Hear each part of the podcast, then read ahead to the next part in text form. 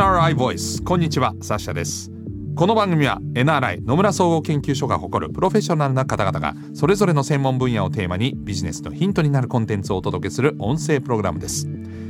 今回もお話を伺うのはシステムコンサルティング事業本部シニアプリンシパルの久保田陽子さんです。よろしくお願いします。よろしくお願いします。久保田さんは NRI に入社以来25年以上にわたりコンサルタントとして金融機関小売業飲食業製造業フランチャイズビジネスなどさまざまな業界の業務改革マーケティング戦略新規事業立ち上げなどを支援していらっしゃいます。このシリーズでは保険×デジタルをテーマにお話を伺っています。3回目はどういったお話でしょうか？はい。今回は生命保険分野のデジタル化と課題です。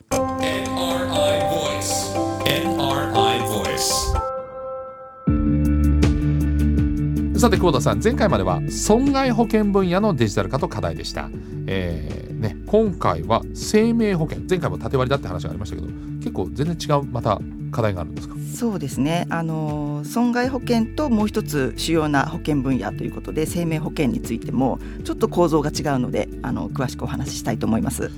まあ改めてにはなりますけども生命保険とは何でしょう？はい生命保険というのは病気をした時ですとかあるいは死亡した時にあの人に関して、えー、保証をあのしてもらえるっていう保険ですね。はい、物とかそうですね、うん、物に対して人という形になります。はい、病気怪我とか。はい。なのであのお客様が保険料を支払って病気とかあの死亡した際に保険金とか給付金を受け取るっていうシンプルな仕組みっていう意味では損保とあの同じ構造なのかなと思います。はい、はい、なんですけども生命保険の場合にはどういう時にどれだけの保険金を受け取れるのかっていうのが比較的分かりやすいですね。あの死亡でいくら、はい。えー、入院でいくら、はい、手術でいくらみたいな。はい、はい。なのでその損保損害保険の時よりもその商品価値っていうのは分かりやすいのかなと思います、はい、なんですけども損害保険は物のリスクなので、うん、逆にリスクが分かりやすい。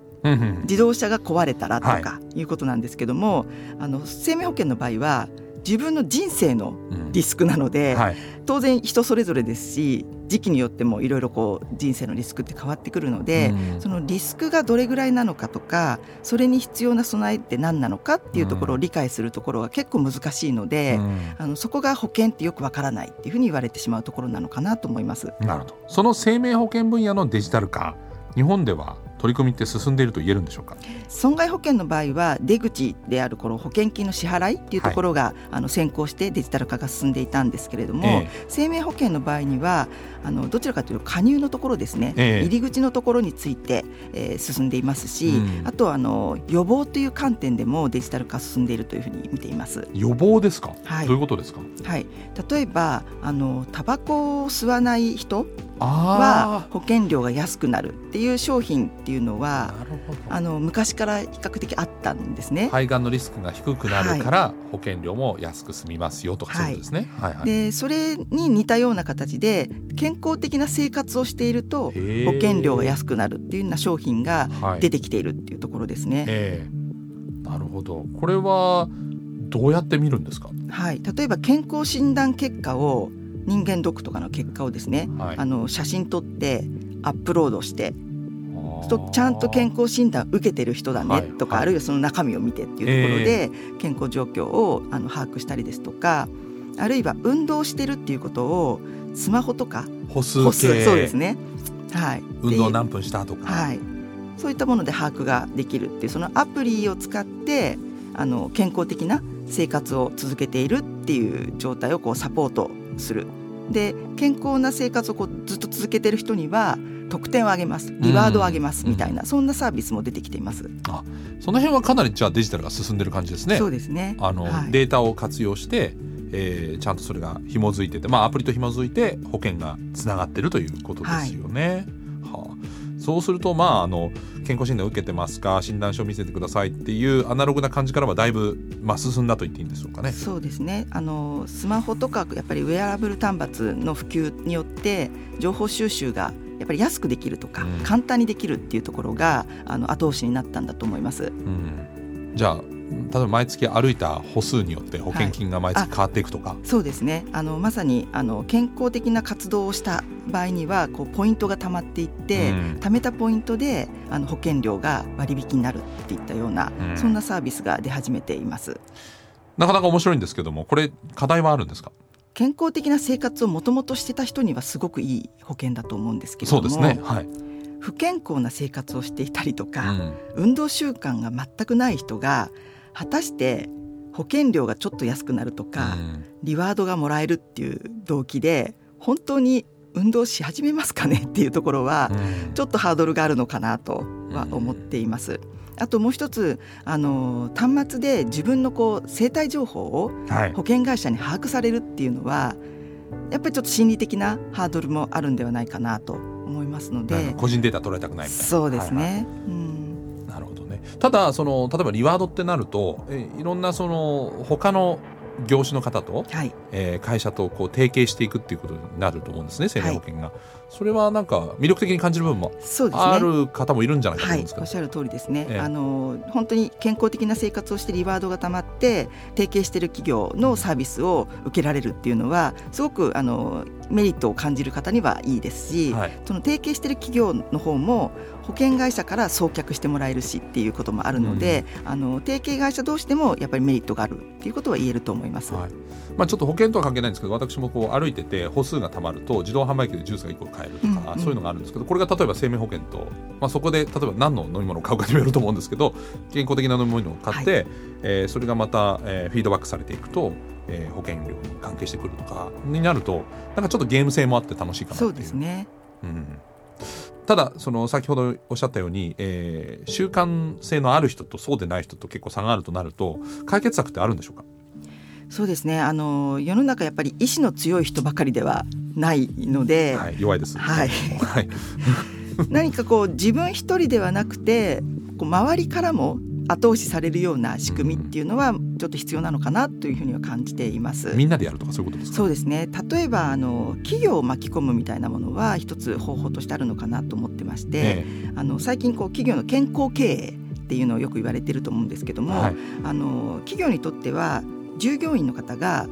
病気をしたりとかして健康をこう損なうとその分こう労働力がその間失われてしまうので損失になるわけですよね。ね。はい、そう考えるとあの企業が社員の健康を支援するっていう考え方の健康経営。でそれの,、あの例えば福利厚生の一環みたいな形で、あの企業がこの保険をこう取り扱うみたいなところはなんかもしかしたらあるのかなと個人だとあの意志が弱くて負けちゃうんだけども、はい、企業の福利厚生の一環になってたらみたいな、みんなも入ってるみたいなところは方法としてあるかなとは思います。なるほど、そうすることが当たり前っていう社会的な風潮を作っていくってことですね。そうですね。ああ。のそれがまあ予防につながる部分ですけど生命保険分野の入り口の保険販売のデジタル化っていうのは、まあ、結構進んでるという話でしたけどどういう状況なんでしょう？はい。自動車保険の場合にはダイレクト販売っていうのが、まあ、まだ低いですけどもある程度のシェアを握ってきていたんですけども、はい、生命保険っていうのはまだまだちょっとダイレクトっていうのはシェアが低いですね。あそうですか、はい、昔ながらのこう販売員があの売っているっていう状況があの非常に多くなってますし、最近ですとあの保険ショップみたいなものを街中によく見かけると思うんですけども、はい、保険ショップもやはり店頭で対面で人が販売するっていうところが基本になっているので、はい、あの人が売るっていうのが基本になっているっていうところがあります。えー、でこの人生のこうリスクがどんなものがあるのかっていうのを診断したりとかそのリスクにどれだけ備えるべきなのかっていうのはやっぱりよくわからないんですよね。ねはい、なのであの相談したいっていうニーズがあるっていうところもあの人間が売るところが基本っていう背景にあるのかなと思います。なるほどまあ、自分だけはならないだろうってどっかで思ってる部分もあるしあと本当に自分がどの程度の健康状態でどのぐらいリスクがあるのかっていうそのバランスですよね、はい、こんなにリスクが高いんだったら入っとこうかなっていうのもあると思うんですけど、うん、その辺が分かってこないとなかなかね。そうですね、うん、はい。あのー、今新型コロナウイルスもあって、はい、感染拡大もあってなかなかその人に会うことも難しいとなるとこういういわゆる対面販売って結構そうなんです今転換点に来てる気がするんですけどこの辺はどうですか？そうですねおっしゃる通りであの今回こう新型コロナウイルスが蔓延したことによってあの対面営業をえリアルではなくリモートで行うっていうような環境の整備がすごい勢いで進みました、はい、なのでここでちょっとデジタル化がぐっと進んだかなっていうところですね。はあ、はいただちょっと小さめの保険会社さんだったりすると、はい、少し対応が遅れていて、ええ、電話とメールと郵送を利用したっていうようなそんなケースもまだまだありましてアナログですね、はい、はい、ちょっと差が出ているっていうのが状況なのかなと思います。なるほど。はい、ただそれはあの設備投資の規模感とかスピード感とか、うんあるいはあの現場の方のあのリテラシーっていうところによるものだと思うので、まあ、インフラとしての差が縮まるっていうのは多分時間の問題なのかなと。みんなリモートであの接客するっていうのは普通になっていくんではないかなと思います。リモート化のメリットって何ですか？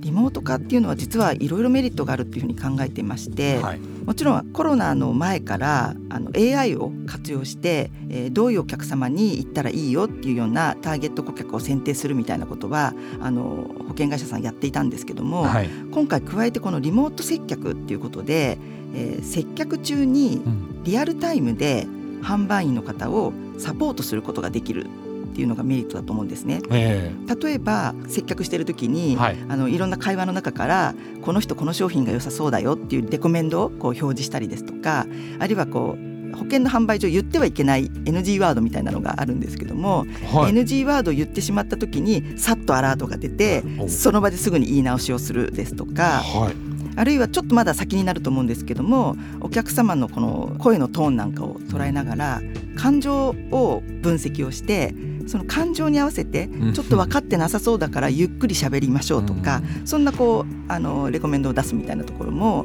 できてくると思うんですね。でそれ対面だと難しいと思うんですけども、はいはい、リモートならではのあのメリットかなと思うので、だからそのあたりがこう進んでくると生命保険会社の販売分野でのデジタル化っていうのはもう一歩進んでくるんじゃないかなと思ってます。デメリットはありますか？そうですね。デメリットも実はありまして GNP ってよく言われてたんですけども、はい、義理人情プレゼントって。義理人情プレゼント、はい、っていう、はい、はい、っていうこうウェットなあの人間力みたいなものがやっぱりリモートだと発揮しにくいですよね。ね。あの保険の販売がまだあの未熟な方であるととにかく会ってしまえば、うん、こうウェットな感じでなんとかできるっていうことが、うんリモートだとちょっと聞かなくなってしまうので、うん、はい、やっぱりそこはあのリモートだとなかなかうまくいかないというところですね。うん、ただ先ほどのようにレコメンドをこう出るようにできれば逆にウェットじゃない、うん、あの正しい保険の売り方っていうので能力を発揮することができるようになると思うので、はい、あの今のデメリットは実は置き換えるとメリットになるんじゃないのっていうような考え方もあるのかなと思います。なるほど。そのウェットすぎるのが弊害になっている場合もあるということですね。はい、そうですね。あのそうするとこうデジタル化っていうのは生命保険の分野でいうと大きくこうまあ顧客的には利益が多い状況になってきてるということですか？そうですね。そう思います。はい。今後どうなっていきますかね？日本の人口構成も随分と変わっていくようなそうですね。あの人口は減りますし人を扱うっていう意味で言うと市場の規模的には縮小トレンドっていうことが言えるのかなとあとしかも全体のこうピラミッドで見ると生命保険でいうと加入しそうな人の比率がどんどん上がっていくわけですよね、はい、あの人数は別にしてそのパーセンテージっていう、はいうん。はい、年齢の高い方が増えるそうですね、はい、はい、なのでなんとなくこう生命保険会社にとっては日本の市場ってどうなのかなっていうところもあるんですけどもちょっとミクロな視点でこう細かく見ていくと、えー、っとまだまだ成長するセグメントっていうのはあるんじゃないかなと思ってまして。はい例えばこうデジタルネイティブと言われるような方たち、はい、これからの方は全部そうだと思うんですけども、はい、デジタルをすごく使いこなすような方たちっていうのは増えていきますし、はい、あとあのお一人様って言ってるようにあの配偶者がいらっしゃらないようなあの方っていうのもどんどん今増えていますし、うん。はい、あとそのアクティブシニアみたいなあの高齢で元気な方っていうのもいますし、はい、あとそのパワーカップルと言われているような、はい、あの共働きで結構稼ぎがあるような、うん、あの夫婦みたいなところも実は増えていってるんですね。はい。なのであの従来のこう30代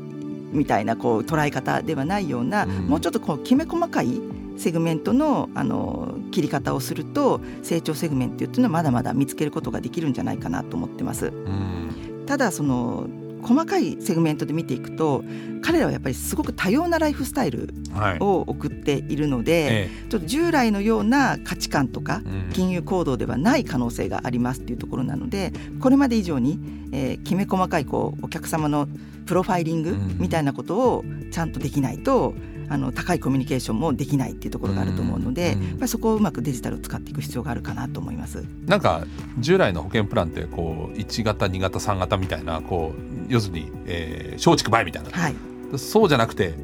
もっと本当に細かくこう、ね、一つが選べるようになっていってその人に合うような形になっていかないとダメだってことですか、ね、はい。あのパーソナライズ化がどんどん進んでいく必要があるのかなと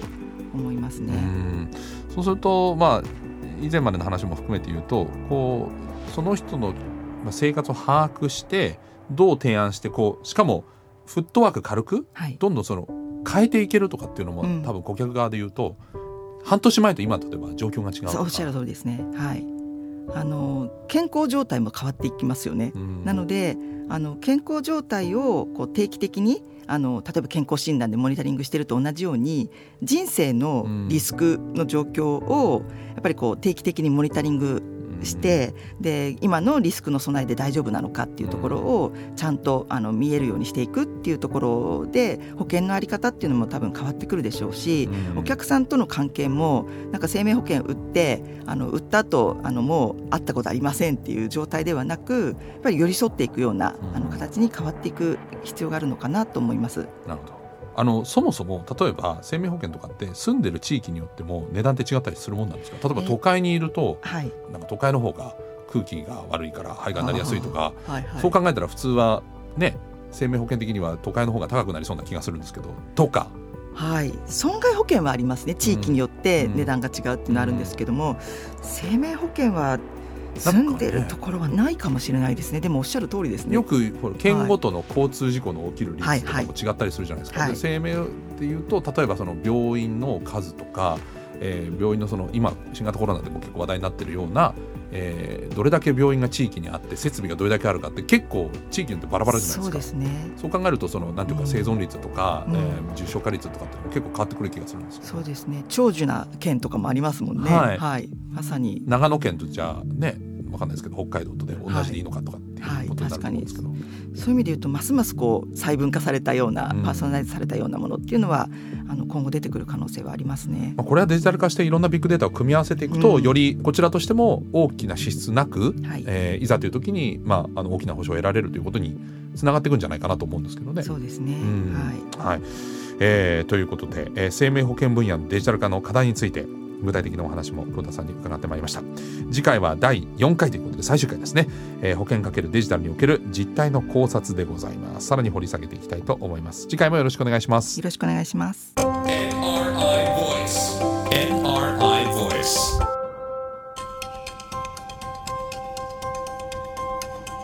NRI Voice この番組は Apple や Google などのポッドキャストのほか NRI のウェブサイト内からもお聞きいただけます。NRI ボイスで検索してチェックしてください。最終回も引き続き久保田陽子さんにお話を伺います。ナビゲーターはサシャでした。